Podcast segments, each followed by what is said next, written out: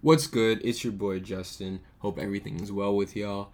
Uh, I want to thank you for bearing with me over the past few weeks. I know I haven't been putting out episodes as frequently as I would have liked, but I promise I have a good reason for that. On top of studying for classes, on top of research, on top of clinical stuff, all that, I'm actually studying for my step one, my first board exam, coming up at the end of January slash beginning of February. Uh, for those of you that don't know what step one is, a lot of people consider it one of the biggest exams in your medical career. And so I apologize in advance if, in getting ready for that, I'm not as consistent over the next couple of months putting out episodes as I would like. I'll do my best, but with dedicated coming up and then clerkships right after that, I apologize in advance if episodes are not as consistent as I would like and as you all expect. So thanks again for tuning in. Thank you for supporting me this whole time. And yeah, let's get into it.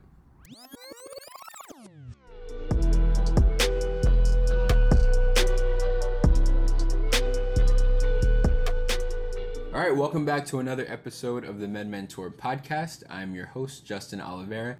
And here on the show, we highlight the example of astounding physicians of color with the hopes of inspiring you, all the listeners, to pursue careers in medicine. I'm here joined today by Dr. Kadir. Dr. Kadir, how are you doing? I'm great. Thanks for having me, Justin. This is really exciting. Yeah, yeah, I'm very excited to have you on the show. And we've been working. I've done a couple things with you over the course of the past year, um, but I'm really, really excited to hear your story and talk to you a little bit. I'm I'm looking forward to it. Awesome. So, by way of introduction, Dr. Rubaiyat Ricky Kadir is a board certified family medicine doc currently based in the Bronx, New York. A Bangladeshi immigrant, Dr. Kadir was raised in Queens and earned his undergraduate degree in biology from Stony Brook University.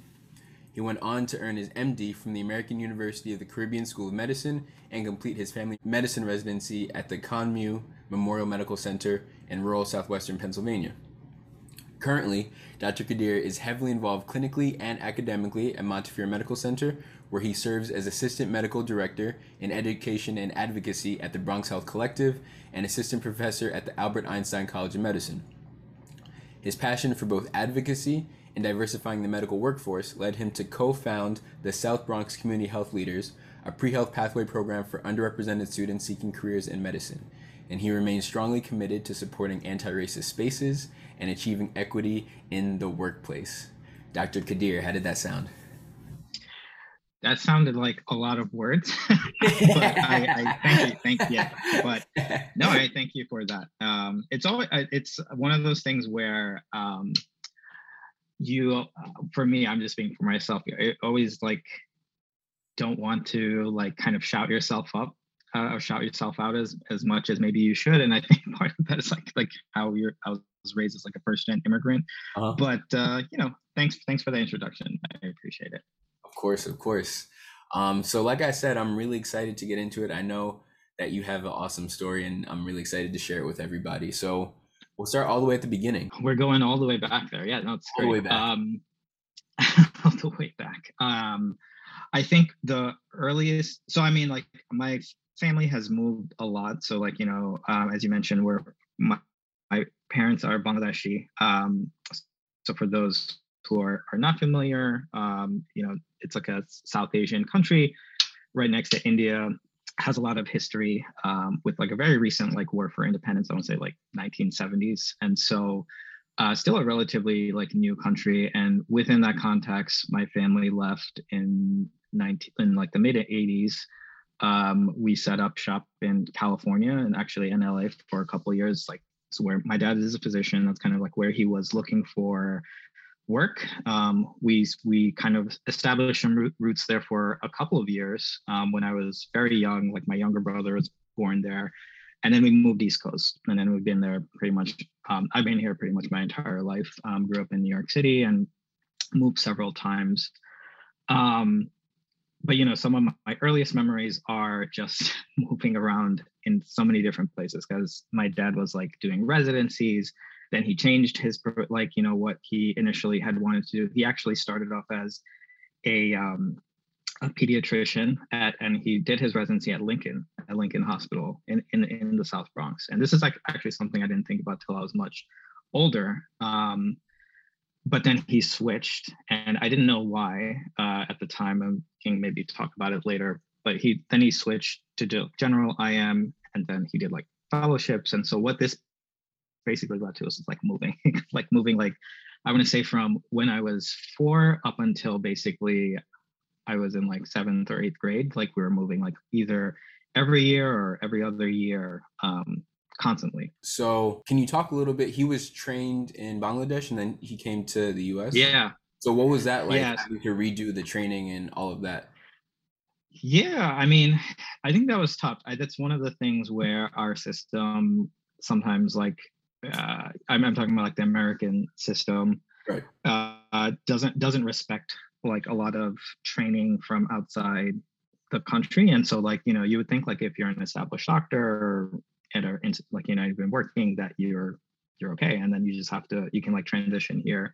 But unfortunately that's not how it works. And so like yeah you have to do residency over you have to take like a lot of exams over. So it was definitely an extra level of stress for for my dad. And then you know i kind of delayed him starting as like an attending for a few years um and i think the other part of it to his journey as well uh, my family's journey because my mom also came over with him as well uh, they were the first in their either of their families to leave home uh, not just like home in general, like the you know Bangladesh, and then coming Right. to the U.S. um, Right. like many immigrants at that time, um, they were the first to really do it here um, and like establish themselves, raise families, and now we are the product of that. And so I think that's something that I, I'm just starting to unpack. Like a lot of people in my generation, and probably like you know my younger brother he's five years younger than me so he's like in a different generation than even i am even within like i'm like in the upper millennial and then there's like the younger millennial generation right and it's like completely different things like pokemon was something big for him. It wasn't for me. So uh you know so it's like things like that um that you realize as you as you get older. Um and so I, it, that's i'm unpacking a lot of this stuff like with uh my family coming that young and like really trying to make it. It's it's um yeah it's a good it's a it's a really interesting story that a lot of immigrant families have. And then with your dad being a physician, but still like like the intersection of him being a physician but still navigating healthcare as an immigrant family, would you say that that was positive? Was it negative? Could you talk about that a little bit? Like your experience with the healthcare system. yeah that's a good question because i think i want to say for the most part i always grew up feeling like it was like a positive experience like especially when i was younger much younger um, other than like you know going to a pediatrician and not wanting to get shots like every other kid I think, still don't want to do that. yeah, and I still don't. Yeah, and, and I think many of us, even in adulthood, exactly, Yeah. still don't want to do that. I think, um, I yeah, I think it was a generally positive view of of being a doctor, of, going in of the healthcare system itself. Um, and I think part of that was because my dad was a doctor for Mhm. sure, but I think also we were very lucky in that you know both of them were relatively healthy when I was much younger, and I didn't have to like you know they didn't have like these major um, chronic illnesses or Right. or things that happened that led us to like encounter the healthcare system over and over like a lot of people um, do Right. have done or or do now um, when it comes to their families and so i want to say like i think that was part of the re- those are a couple of probably the major reasons why that was how i viewed it like as a as a child For sure, for sure.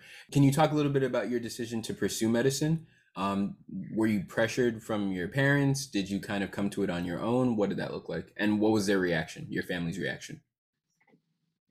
Yeah, no, it's funny you say that. It's like, do you feel like there there is a lot of stories that you've heard or you hear about people being pressured to become Yeah. a doctor, especially like second generation? Is that why Yeah. you're? Um, and I'm just curious. I'm, yeah, I'm curious what where where you're coming from. So my my experience was that so my dad is a is a surgeon and growing up he told my brother and I you have three choices for your career. You can be a doctor, you can be a lawyer, or you can work on Wall Street. And that those are the three options. I feel like that that's something that I hear a lot with a lot of Caribbean families, a lot of immigrant families, a lot of first gen families. No, that's um yeah, that's amazing because that was like literally except the Wall Street banker stuff. I I, I don't even think my dad saw that as a viable option. my So family, it was like, just my mom as well. Yeah, it was just doctor or lawyer, Yeah. um, and and engineer and Okay. engineer because there was Okay. a lot of there's a lot of um, those are like the three like really prestigious, or at least it was at that time viewed as Right. like the three prestigious jobs for people right. um in and because and i think engineer because the, there was just a lot of our, our family and friends who were also like engineers and going to like mit and, and schools like that and so they're like okay you can do e- either one of those three but yeah it was it was always an expectation um on like especially when we were younger Mhm. um and i think one of the things that happens with immigrant family i, I don't want to generalize everyone's experience right so I'm, Right, i'll right. speak more specifically to mine Right. well maybe some of it resonates with you and other people who are listening but i think a lot of um what uh, uh, what a lot of what that expectation was coming from was that they wanted a, a better life for their kids. And i think like you know my dad um my mom and my dad both but i think specifically my dad like you know they like bangladesh is uh, at the time it's it's much more economically like independent now but at the time it was it's it was definitely one of like the poorer countries in the world uh, again relatively new country right like if it was independent in 1971 by 1985 it's only been a country for like less Right. than two decades Right. and so um you know kind of still finding its own identity and for my parents what they saw as success was like you need to succeed by making more money than us like financially successful right that's kind of Right. like what was their, their idea and and that's also because that's like where what they didn't have like especially my dad like you know Right. they didn't have that growing up and so it makes sense um and so part of that the pathway for or the expectation of becoming a doctor was that was like you will be financially stable um and definitely was i wasn't myself wasn't sure uh, like it was just like something i also went along with i was like yeah i want to be a doctor because it seems like a cool cool job like my dad's a doctor and a lot of our family friends just because of like our circles were or other were doctors and i was like okay it doesn't seem that bad um and i think as i got older I and I didn't exactly have my I didn't know for a long time why I wanted to be a doctor and like what was it that I wanted to do in this field.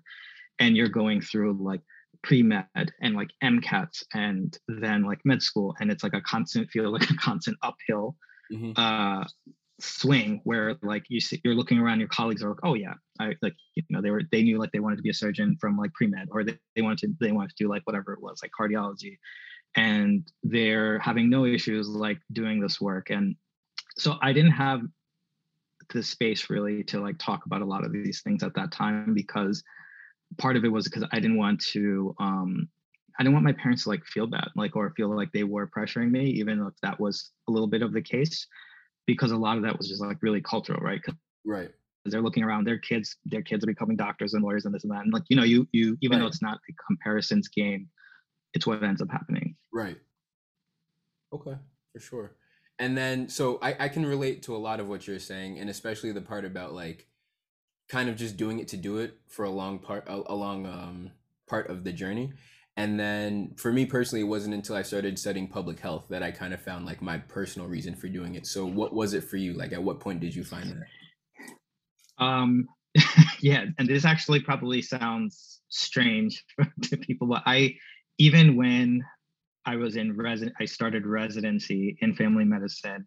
I still wasn't sure that this was like the right field for me. I'm, I'm being honest. Like, I think what what what changed things for me was towards the end of medical school. Um, you know, I was doing rotations, and we had a really close friend who who suddenly just like he suddenly died. Like he, it was um, my friend Peter, and we were all uh, we had a group of us that you know went to school on on at the on St. Martin, the island uh, where my medical school was, and then we came to New York um, as a group to do like rotations, and so we would see each other all the time. Um, and this was during my surgery rotation. Actually, it was like middle of the surgery rotation where I was already like really feeling burned out because it was a really tough rotation um, in the hospital I was doing it, but will remain unnamed wasn't the most supportive environment for students. Um, and so I was just like already feeling burned out. And then he, you know, he just collapsed suddenly, like on a on a treadmill. And there was like really no, like, you know, he was like a healthy guy, was a marathon runner, like, you know, didn't haven't like didn't do drugs or anything um really. And so it was like really a shocking moment. And i think from there initially i got it was like much worse for me. Like i think my mental health definitely suffered for a while. But then it also gave me the opportunity to like kind of reflect like wait why am i doing this? If i don't do this what's like is this going to be like the worst thing in the world or like will i still survive will there still be a world here like i don't become a doctor right um and so it took me a, a, couple of years to kind of really figure out what it was I wanted to do. And one of the things I realized thinking back was why I enjoyed family medicine was just the ability to just to talk to people, to, to get to know them, to get to know their families, to get to know their kids, and then they bring their kids to you. And like just that generational and community aspect of primary care was something I really was interested in. And so that's why I ended up pursuing family medicine after this. Like, uh, and I didn't match um, for residency for like three it took me three three tries and so usually that's like puts you in a really tough spot um, and so by the time i got there uh, in a residency program which at the time also wasn't my first choice too so it was like i liked it and but it was in the completely outside of my comfort zone in rural southwestern pennsylvania like you mentioned right and i'm like showing up here three years behind quote unquote like feeling like i was behind like some of my colleagues who just graduated from ed school and like had right. the clinical skills that i didn't have. And so i yeah i was like really not feeling good about where i was. Um the in between them the big thing also um that happened that really was a game changer for me was that i met my wife jen. And so like during before um uh d- during that gap period i mm-hmm. met her and she also had like a similar she's a pharmacist she were um and so she also like was going through a lot of similar things to me like kind of like really trying to figure out our place in, in in this work and she really encouraged me to go for family medicine that was something it never came up for me uh because they're like because a lot of times like i heard from my parents their friends like you know primary care is great but that's not where you know it's not as prestigious as like becoming right. a cardiologist or a neurosurgeon like you know right um and i think it's a reflection of how society in general looks at like preventative care, primary care, right? It's it's kind of like not seen in in the same regard as some of these other prof- um, fields in medicine. So when I finally, with her support, I was like, all right, we're gonna go for I'm gonna go for family medicine. I got got into um, and it wasn't my top choice. And I came in like already like kind of feeling like I'm really behind. But it was in that first year where I realized that hey, all it takes is really just putting your head down and putting in the work and the effort, and people will see that. So it, it, it, didn't matter that I didn't have some of the medical knowledge at the time as my other like classmates did, my residency mates did. I was willing to just like put in the work and learn from like anywhere and everyone in the in the in the hospital, right? And that was really an eye-opening experience for me that first year but it wasn't until my second year when I really, really fell in love with what I was doing and knew exactly what I was supposed to be doing. And that was when I started working at the free clinic or like doing some electives at the free clinic where my wife was working at the time and really seeing getting that same exposure to public health too. I had I had a concept of what public health was, but I didn't know what it entailed, what it looked like on a like day-to-day basis within the context of also being a doctor uh, or primary care doctor, especially. And so that was my long-winded way of saying yes. I was also public health for me, which is where I really got interested in in in what I'm doing now. Awesome, awesome. And yeah, again, thank you for for being so vulnerable and talking about your experiences in med school and with losing your classmate. Um, I really appreciate you opening up about that. Uh, we kind of went all through med school and into residency. I want to backtrack a little bit. And could you just talk about some of the challenges that you had to overcome to get to medical school? Yeah. Um, MCAT score. uh, um, it, and and I and I think again this, this is like I I'm hoping that it's changing, or it seems like it at least on the face is changing. I don't know if it like I guess we'll see with the numbers, right. but I know a lot right. of more focus has been on med school admissions being more holistic, meaning like not just like your grades and your MCAT score. So I'll see it when believe when the numbers back it up, then I will believe it, right? And Right. so, but I'm, I'm at least like we're talking about it, like, and and I think that's important too because, um, you know, I, uh, so I will like I kind of mentioned with all this stuff, I was in a space where I wasn't completely sure I wanted to be in medical school, and I was really struggling to study. I did the MCAT classes, Kaplan, and all that stuff, Mhm. and wasn't really didn't have a community either, really to like kind of talk about with um, these like you know what all these like internal conflicts I was having at the time, and so I think just the MCAT score itself was like the biggest barrier. I also my GPA wasn't amazing. I think I early on in college too, that was the first time I went away. Like I lived outside of home, um, and I definitely felt like a lot of like the rebellious nature that a lot of kids do that first year. Um, but, uh, and you feel like you could do whatever, and there's no consequences for anything. And of course there is. And so and for me and you know for me there that was those the grades. And Right. so it took a lot of work to bring myself back to a competitive level. But i'd, I'd like honestly i had kind of screwed myself over uh, that first year. Um, but you know I, and i think about that now too though. And and i think a lot of that had to do with that internal conflict was there. It just wasn't something i was actually addressing or like putting like oh like you know um verbalizing even to myself. And so Right. Um those are kind of like the big the biggest challenges because when if your mcat score isn't great if your gpa is not competitive that really like just screens you out of a lot of opportunities no matter and it, and it doesn't even present give you the opportunity to present yourself as a candidate right because then you're like already screened out a lot. So i think those were kind of like the big challenges um just getting in. Right. And so you're the first physician I've featured on the show that went to a school in the Caribbean. I think a lot of people have perceptions about what that means and what you're able to do afterwards. Could you talk a little bit about uh, to that?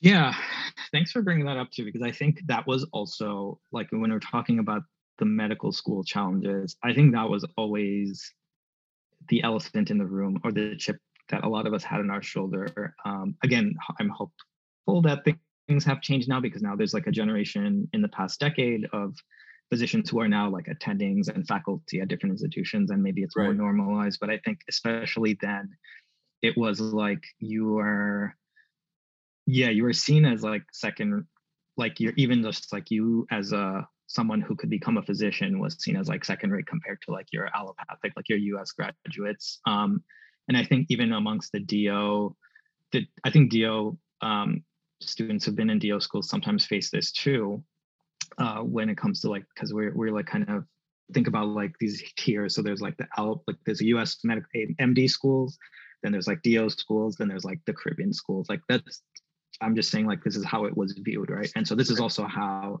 it was then um how people viewed me then on with these hierarchies Right. and especially like with what I I was telling you with where I wasn't sure about if I was still wanted to be a doctor. I was like really struggling with like mental health, and you know I I knew that I wasn't the smartest kid in the room most of the time. Like where I couldn't like just if someone asked a question like I didn't know it just off the top of my head, but I also knew that um you know there were other things that I could bring to the table that I only discovered later on. So I think with the Caribbean piece of it, I think it was definitely a challenge because I, I remember like being in a rotation at um, now it's uh, Bronx Care. Um, now I'm forgetting what it was. Bronx Lebanon used to be. It was Bronx Lebanon doing a rotation with Einstein students, right? And I was like in my head, I was like, oh man, these students are like so much more smarter than I am. They're much more organized. They have like and like you when you have that sitting in the back of your head, that constant doubt, it definitely makes things much harder.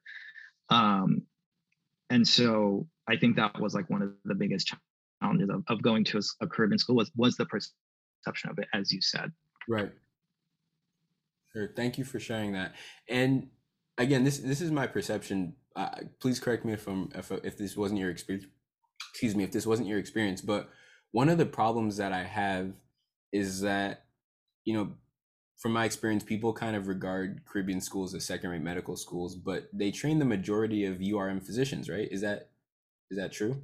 Yeah, yeah. I mean, there's there's a lot of URM like coming through again for various reasons too. I mean, it could be for me, it was even though like I and I, I, think even the and I'll be honest, like even like when I'm talking about like URM, I never know whether I should put myself in that category because like I think you talk to different people, it means different things. Even right. within act like academic medicine, there are specific things um, that like go like what people see as that category. So um you know like i was i'm definitely like a person of color um, but at the same time you know i did have like my dad is a doctor and so like the i didn't have the financial barriers i had different barriers. Um and so that like kind of like my grades and all that stuff. So I, that's what led me to the caribbean but for a lot of people also it might be more financially um uh, easier or that they don't want to wait like, like they can't afford basically to wait a year like right. because a lot of the caribbean schools are rolling admission you get in, you get in, right? Um, and that was also as a, at a time before there were more DO schools. I, like at the like now, there's a lot more DO schools than there were like a decade ago. Um, so people go for various reasons, and the material your material you're learning is still the same. it's just like right. you know pathology and diabetes. It doesn't change right. depending on what medical school you go to. It's all the right. same. Right. Um, I, I but I do think that part of yeah and, and i think part of the reason why there is stigma attached to it is, is i mean what was difficult for me was that there maybe wasn't as much administrative support i think that a school like einstein has that for sure um, i think is something that i i think was was a downside of of the school that i went to again at that time i don't know how it is now um and you know and i think that's like a real thing to consider um so i i, I guess it, it's it's really for for that time but then i was looking to and seeing that like a lot of the students that i i graduated with they were easily accepted into like really competitive like residencies right and so i i think part of what the last decade has been about is like changing that perception right. um because so much of what you're doing in medicine is the same regardless of where you are. But right. I, I do think there are differences between the schools um, but maybe not as much as we think. Sure. Thank you for sharing that.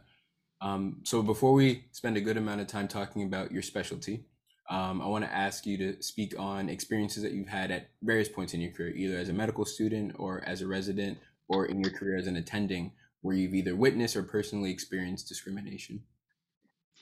Yeah, this is this is a really I think important thing to talk about. Um, and I will say again, like I'm a newer physician, meaning like I've only been a, attending excuse me, and attending for about five years now. And so there might be people who you've had on your pockets or will who've been like working for much longer. Um, but yeah, I think even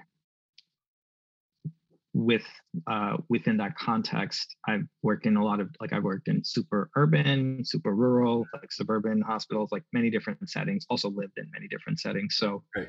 um, I think the how that looks sometimes is different depending on where you are.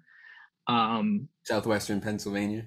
Yeah, yeah. So when you're in Southwestern Pennsylvania, that can it can look much more in your face and explicit. Um. But then when you and then I, um, you know, and then I, but it's not to say that that hasn't happened when I've been in the Bronx, right? And that's like what the interesting thing is too, where it's maybe not as explicit, maybe it's more implicit, but it's still there. And so like I can, I, I want to be more specific to like there the biggest instances that stick in my head um, when I was a resident would be like, you know, you get a call from, and you go to the floor, like nurses like call you to check on a patient, something comes up.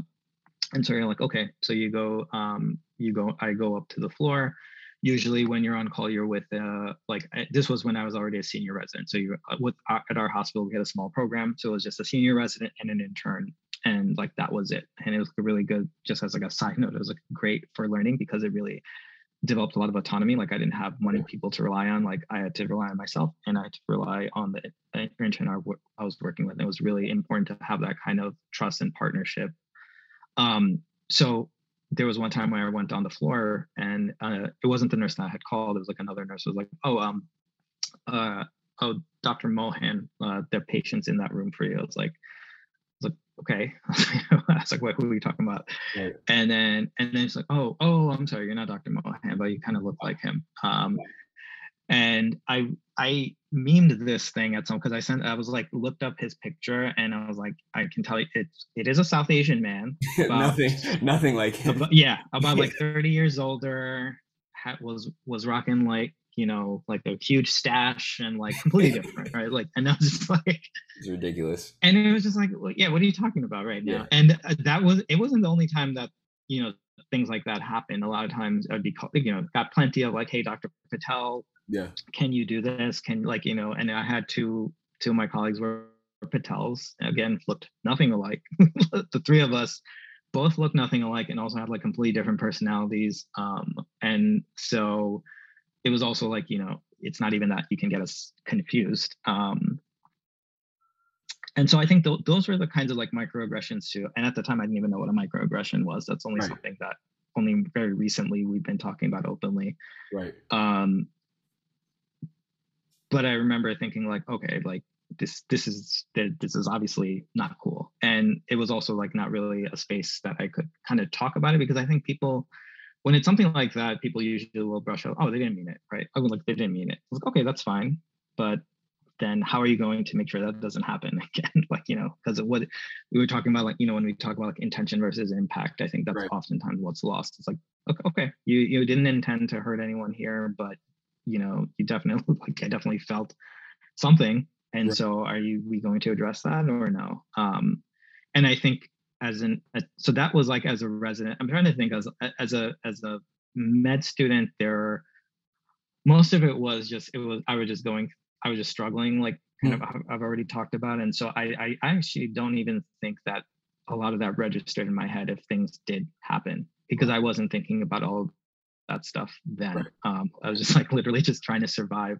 Right. And I also didn't have a I didn't have the language for a lot of that. Um, and so then as an attending, often like again, it's like a completely different. Um, I'm I'm in the Bronx. I'm around people that I look like. I take care of people that look like me, or maybe have shared like cultural similarities, colleagues. Um, but you know, it still happens, and it happens in more subtle ways. Like you know, people may um, confuse me for another of my colleagues again, um, who I will say that we probably personality wise, height and all that, skin tone, we are similar, um, but we're also not.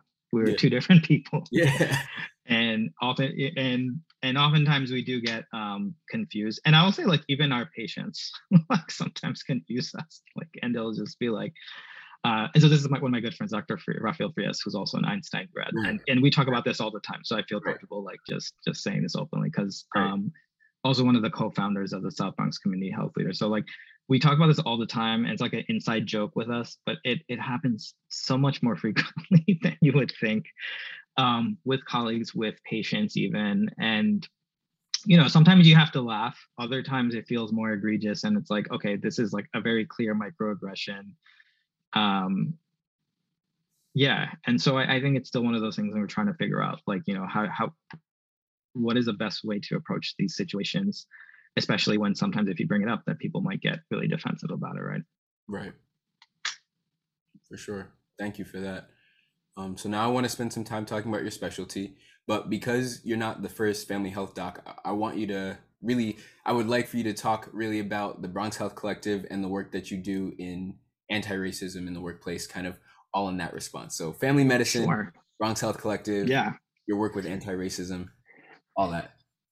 Yeah, I mean, I I think like maybe some of your other colleagues have or the other um, people you've had on. I know that I know Robles was on right. here too. So like you know, um, for sure. Um, what I love about primary care family medicine in general is again the the community, right? I'm a community physician, like both figuratively and literally like we are our clinic in bronx health collective is literally in the community. So we are next to the bodegas we're next to the pharmacies we're next to the housing complexes that people live in and so it's all there right?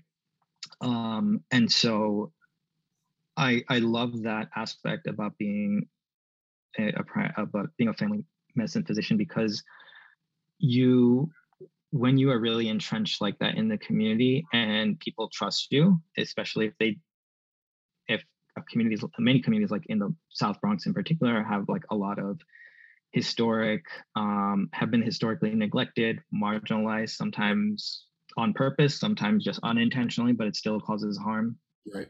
And really disenfranchised and don't trust a lot of people that they are around in the healthcare system. And so when you can establish yourself in that community and people trust you and look to you, um, I, I I love that, um, and I love being able to, um, you know, amplify concerns that people have too, like whether it's about our clinic, whether it's about the healthcare system, whether it's about what's happening around them.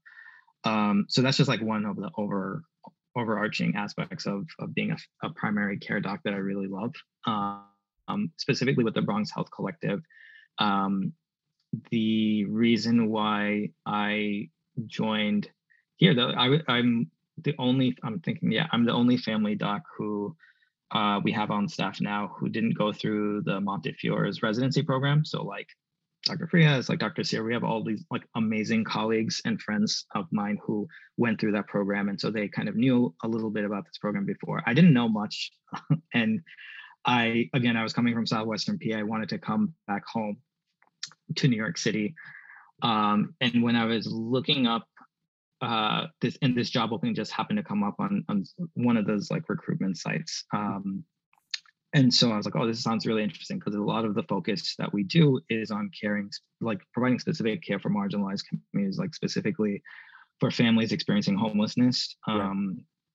With Terra Firma, which is like you know focusing on immigrant families, um, and I think it was that work that I was really drawn to. Not that we're the only ones that do it, but I think that in combination with, um, you know, working at and being able to uh, also be faculty at Einstein, um, it felt like a full circle moment for someone like I was talking to you about as a student, where I was like, oh, I'm I'm never gonna be good enough to be like an Einstein student, right? Like, I, and and so now I'm like a preceptor for Einstein. I'm doing a podcast with an Einstein student, so it's like a it's like a very cool full circle moment. Um, so I think that was like one of the biggest reasons, and I think where the anti-racism stuff comes in. Uh-huh.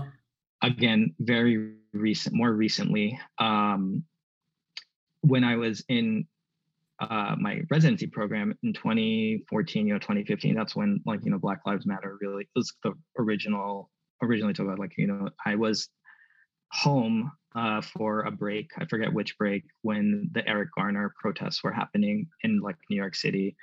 Um, you know, we, uh, my wife was doing a, uh, what do you call it, the MPH at Hopkins at the time too. She had just started in, so that was like right around the time when Freddie Gray was killed in Baltimore, which is only three hours from from where I was uh, practicing. Right. Um, and so all of this was happening in and i was looking around and i was like wait what this is what we do right? Like do no harm. These are things that we're supposed to talk about. And um at the time there wasn't a lot of that at my program just because again it was it just wasn't on the radar for many programs like you know right. einstein included like at, at that time. Right. Um it wasn't seen as like this is like essential to being being a primary care doctor or pediatrician, whatever, or just a healthcare professional, right? Regardless of whether you're a doctor or nurse. Right. And so that was really when I started to to think about like what could I do on my own? What could our program do? And so like really started talking about these uh, um, issues as a when I was a residency when I was a chief resident in my third year. Um, and so this was like 2016, 2017. And we also know that that was when it was like the big, our big election, right? Like it's, I feel like that election s- still has an impact even now, like years For later. For sure. Um, and so with our recent, um, and then with COVID, so now fast forwarding to being at the Bronx Health Collective, I was COVID came, like I was three years into the job, right? So COVID, that's already been over two years, which is hard to believe. But I was I was still relatively young, um, new physician. But I think it was really important. Um, and again, it wasn't just me. Like I don't want to just like make it seem like it was just me doing these things because it was having the colleagues around, like I mentioned, like Dr. Frias, like Dr. Sandhya Kumar, who's um, another one of uh, my DFSM colleagues, Dr. Sira, Dr. Kim Bowie, especially those four at the time, we were all kind of like, we were at, at once bearing witness to what was happening, right? Like you're walking into work and you're seeing food pantries around the block. Uh, um, you know, people waiting on food pantries, like wrapping around the block around the clinic. We were seeing our patients dying, like literally. Um, we were then we were hit with all that succession of like killings like with Ahmaud Arbery, you know, Breonna Taylor, George Floyd. Um, and that was just along it was along the whole line of things that happened before, right? Like Eric Garner, Sandra Bland, ton, like you know, unfortunately, like so many names. And I think it just at that moment it just felt like it was like there had to be more than just words, and there also there needed to be action, and there needed to be, and it didn't have to be like starting from scratch. And i think that's where i because i was already connected with the um with some of your uh, like you know colleagues who have graduated now uh, like specifically kristen williams who uh, i knew through the south bronx community health leaders. And she I like you know i was like just let me know. I it's like i don't want to put a burden on you just like everyone else might be doing. I just want to know what i can do to help or what we can do to help. That's it. Um, and if you can direct me to that I'll, I'll figure it the rest of it out. And i think that's where the kind of the idea of like you know of writing a letter of support for the white coats for black lives chapter started and it turned into something much larger um, where it was like you know it was just like more like you know kind of talking about the ways we need to really look at our healthcare system. Um, and so along the way we got a lot of support from a lot of different people both at einstein at uh, montefiore former alumni, students, um, even, but I think even more so than that. And I talk about this all the time. I was like looking if somehow it found its way around to like, you know, senior at like the hospital and like people who I never would have thought that would right. see this and who supported it. And so I think that was really important for that moment to kind of be like, okay, this is just the start. But like I think um and where we go from here, at that time it's also a lot of there was a lot of pressure. Now two years later, much harder to kind of sometimes push for these things because people are both fatigued, push back, feel like, oh, this is like moving too quickly. Um, but I think all of that being said, it was a really important moment to kind of see like who your allies are, right. what work needs to be done, even if there's like no response or minimal response or not the response that you want. Um, there was there was still those moments kind of seeded future avenues to kind of right. like really participate because I think a lot like things that came out from it were okay, we need the admissions process at Einstein to have more people of color or like you know younger physicians, whoever it was. That's how I got like you know um, invited by Dr. Nerys Benfield, one for, like recently just left. Happy for her, sad for Einstein, but um, right, right, right, right. You know, so it was just like you know this is this is kind of how these things happen, and it, and I don't want it to seem the other reason why I just want to really like break it down so it's not like some kind of like myth making event. It, it doesn't require a lot to. You just have to like just be willing to to put in the work. Like you don't have to be like this extraordinary person or feel like you have to be this extraordinary person to do it because I think you need the support. You need a, an environment where you can do the work safely, openly, and then you just do it. And there's going to be people there. You're going to see who else. You're going to see you're not alone and that you can't do this work alone either. And so I think those are really important lessons. Awesome. I'm going to give you a little bit of pushback. I would disagree. I would say you are extraordinary. That's why I invited you on the show. I think that, I mean, the, the fact that you make the work seem so accessible and like you just have to put in the time and the energy, I think that's definitely commendable. But I'm not gonna let you minimize that. I think I think everything that you guys have done, all of you, is is extraordinary, and and I think it definitely deserves a shout out. Um, but thank you so much. I appreciate that. All that. Uh, you answered most of the questions that I was going to ask without even me asking. But um, what what qualities do you think make the best residents in family medicine?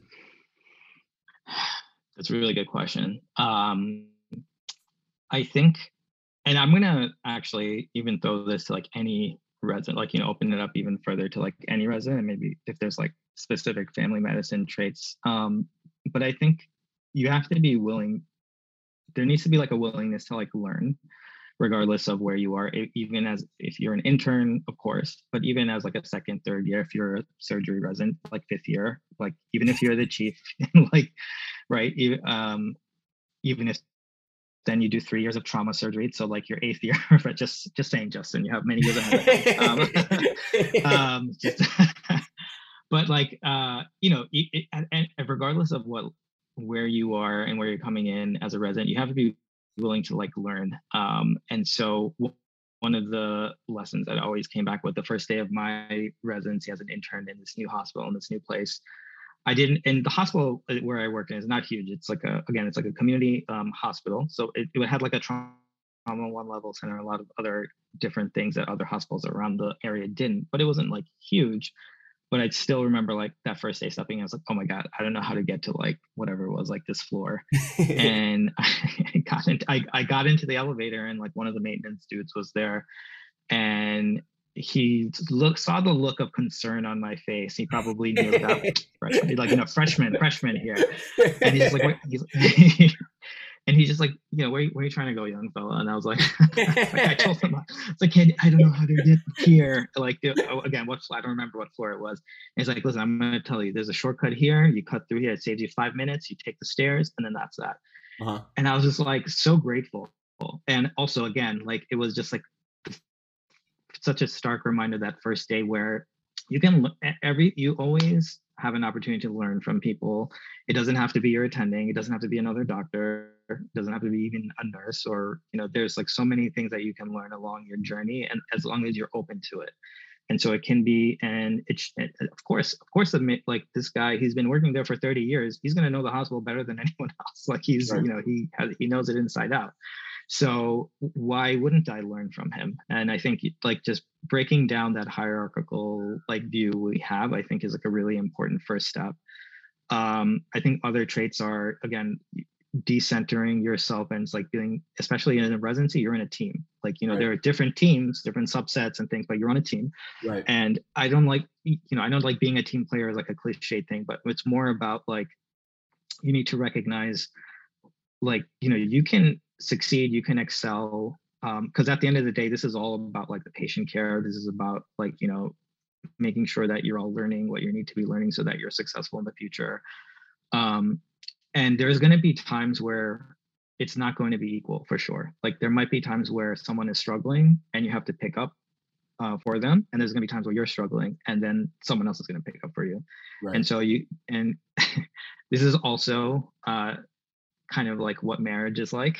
So as, as, as and like you know and like you know you can't there this is something i talk about with my wife all the time where you can't always and we recognize this early on too which was important that like there's going to be times again where it's going to be a super busy month for me and that she's going to have to pick up a lot of the slack and there's going to be other times where i have to especially now with a kid.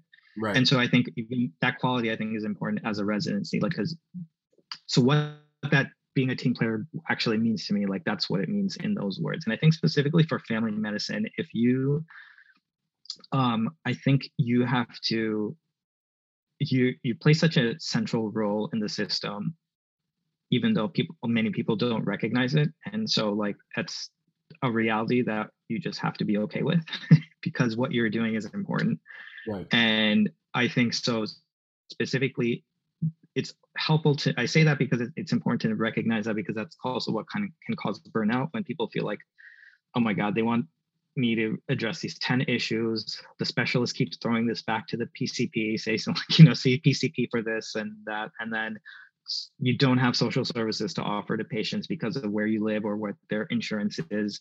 And so a lot of it is like very can feel very frustrating but you are um if you are willing to um, really like lean into that level of like you know discomfort and understand that you are playing like a really crucial life um, a crucial um, role in someone's life because you know people will say i talk to like my partner i talk to my kids and i talk to my doctor like and when they mean by the doctor is their primary doctor right, right? or right uh, or who, whoever functions. For some people, like I mean, people who have like really severe cardiac disease, their primary doctor is basically their cardiologist, right? Like, and so I want to recognize that too. Like some right. people are like that, but generally it means like their doctor. And so like you are filling this role in, in in this person, in this family's life, whether it's kids, whether it's adults, whether it's the grandparents, um, that very few people probably get insight into this person, into this family, and so you have to be willing to like accept that.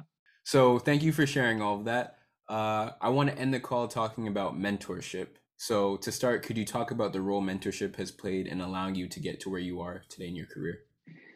I will say, like, oh, you know, based on a lot of what we've been talking about, I think looking back now, it would have been great to, to have a mentor early on. I didn't have a mentor for a very long time. Right. I think maybe if I did, it would be a little bit different. Um, you know, and I and I think it's different too. Like, you know, they're like, oh well, your dad is a doctor. Why didn't you like? Why is it? And I think it's it's different. Like, you know this, Justin. Uh, yeah, I'm, I'm laughing because this is exactly what I was thinking. yeah, you know, yeah, you know, like it's, and I think, um, I think especially too because it was at the like now we like he sees what I'm doing. He's like very proud and like he's like really recognizes like w- what it is that I'm bringing to like the healthcare field. I think at the time it was also hard just again because of like what does primary care actually do like what is it he didn't realize that like again like that's part of why i didn't know like you could do all this like activism and advocacy and like different kind of public health work um so i, I think you know when it's your family it's always that's that it's always hard. And i think like definitely having him there um, helped in many ways especially like if i was got in touch with like a he put me in touch with a family physician or something like that um, and other times it was just hard um, just because it's hard to have a mentorship professional mentorship relationship with someone who's your dad or any relative or any any relative really. Right. Um, so that i just want to mention that because i think just that being said um, strictly professionally i didn't really have any mentors um, really until very recently. And so i i think a lot of people i i i, I, get envious of this they're like oh i'm just going to call my mentor. And it's like someone they've known for like 10 15 years. And so i don't have someone like that. But again like and i these conversations i have I, get, I often get a lot of wise advice from my wife jen. And when i was telling her this like this was like a couple a few years back. So maybe like i was two years into this into this role and i was just like I, I don't i don't feel like i have like people i can talk to or like i don't know what like mentorship look looks like and she's like yeah but you have this and that was around the time when we started south bronx community health leaders right and she was like saying well well you have people like you know Juan Robles, who's like a near peer mentor, right? Like he's like someone who's a, a few years, um, he's done this for a few years more than you haven't. So maybe not someone you typically think of as like a mentor, but like I was like, oh yeah, you're right. It's like a near peer mentor, and that's part of like what EFAM does too, right? Like with right. um, with our students, right? Um, and then and then my peer mentors, like again, like people like um, Dr. Frias, Dr. Kumar, like I think I turn to them a lot for a lot of questions, um, a lot of not just like as friends, but also as like colleagues. And so I think part that was I think part of the reason why I wanted to co-found that um, our SBXHL group was because I think having mentorship can be so profound. The earlier the better, but even regardless of where you are, at some point, um, it can be really helpful just to have that person or people um, it doesn't just have to be one person right who not only can like give you like life advice professional advice but also like can help keep you in check. Like you you need that person that's going to just be like 100 with you and straight up with you and say like hey you're messing up here or if that's not the case like hey I, I think you should i think you should like you know go for this opportunity and you're selling yourself short. Um and so i think that especially for urm who are trying to get into a field um, healthcare fields that are like so competitive even now. I think having that mentorship having space for camaraderie having the space for um, talking through these issues i think is like really really um, crucial to like your success. Not only getting to medical school but the residency as and then as an attending and that, that learning never ends. And i think that's like also the important part of mentorship that i've picked up to like it's it's it's going to be a lifelong journey and you can and the other side of it too is like you can be mentored by people who are younger than you as well i feel like the students are sometimes mentors for me too not just like around tiktok and other like, social media stuff but just like you know just like in real real life stuff right. as well I, and right. i think you just have to be willing to look at mentorship through the prism of not just being like this one old person like sure. quote like you know that you that for sure like you can look back on it can be it could be different different forms for sure and especially pertinent because of your role with the South Bronx Community Health Leaders. What kind of qualities do you think make the best mentees, people that are looking for mentorship? Yeah, I think again, very similar. Um, I think people who are are willing to learn and kind of willing to really reflect on where they are um, and be honest with themselves. Like I think being like very emotionally aware, I think is helpful for both parties. But I think especially if someone is looking for mentorship, you have to really be willing to be uncomfortable with you know like if, if there's if there's things that you are missing about like like especially around work like if there are things that you could do better and you really want that honest advice you have to be willing to to take it right um or if there are or if there are things that where someone feels like hey no again you have all the skill sets you can do this um just like taking that advice and and trusting the mentor or your or the mentors goes a long way. Um and i think yeah i mean i think that's a big one. I think just like honestly like just being being willing to and even if, if the advice is like something that you weren't expecting or it's like completely outside of the box i think being willing to trust the person can go a long way because then that opens up different avenues um, and then eventually if you are a mentor in the future that like gives you like this it also helps build a skill set for you and like, where it's like why did why did this person suggest this right it's sometimes that's as, as important to understand as the advice itself. Awesome. Thank you, thank you, thank you. This has been a phenomenal conversation. Um, I really appreciate everything that you had to share. I always like to end the episodes with three quick questions. So, first, regardless of specialty interests, what's one book you think every student interested in medicine should read?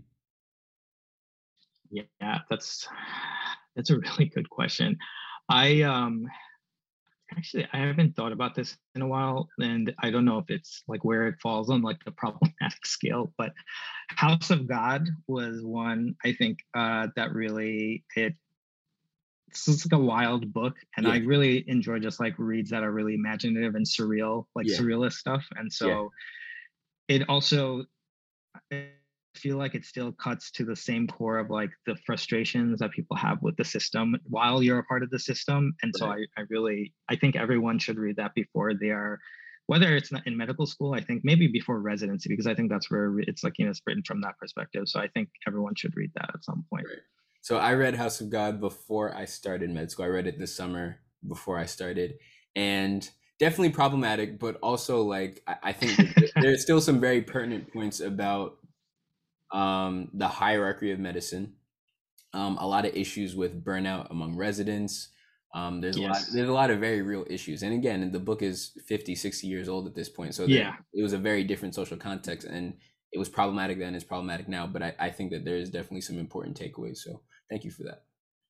Uh, second, what is one resource you think all underrepresented pre-med students should access or be familiar with?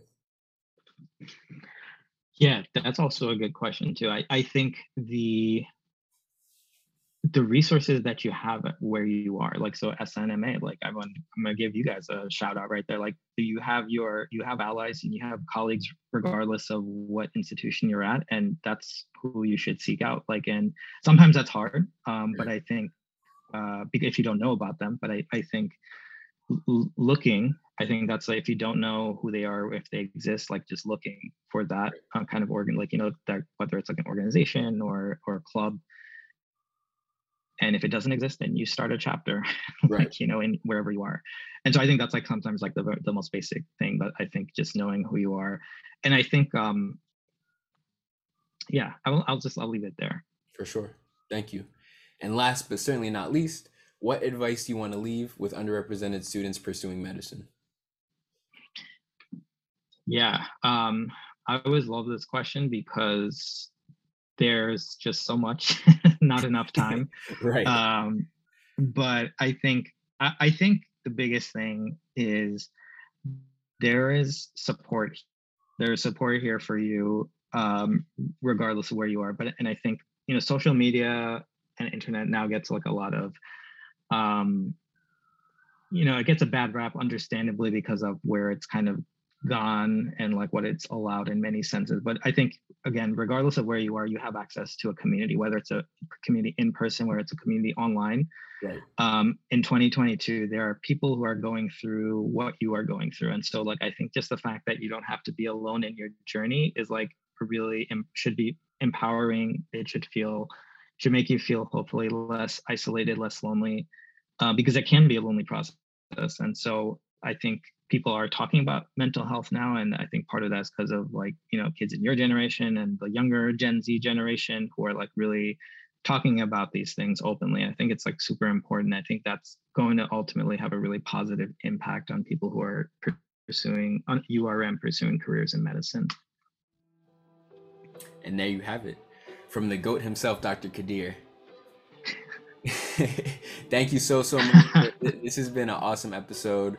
Um, you know, special thank you because I know you, you do so much between the clinic and between your teaching responsibilities and your responsibilities as a parent to a young father. So I really, really appreciate you making the time to do this and to, to you know share your story and share your truth on this episode. I think it's been phenomenal. You have anything you want to say? No, just again, thanks for thanks for having me on. I'm glad you're having these conversations, and um, I'm looking working. I'm looking forward to working with you next. Awesome. And there you have it. That'll conclude this episode of the Med Mentor podcast. Until next time, remember to keep inspiring by example. Peace.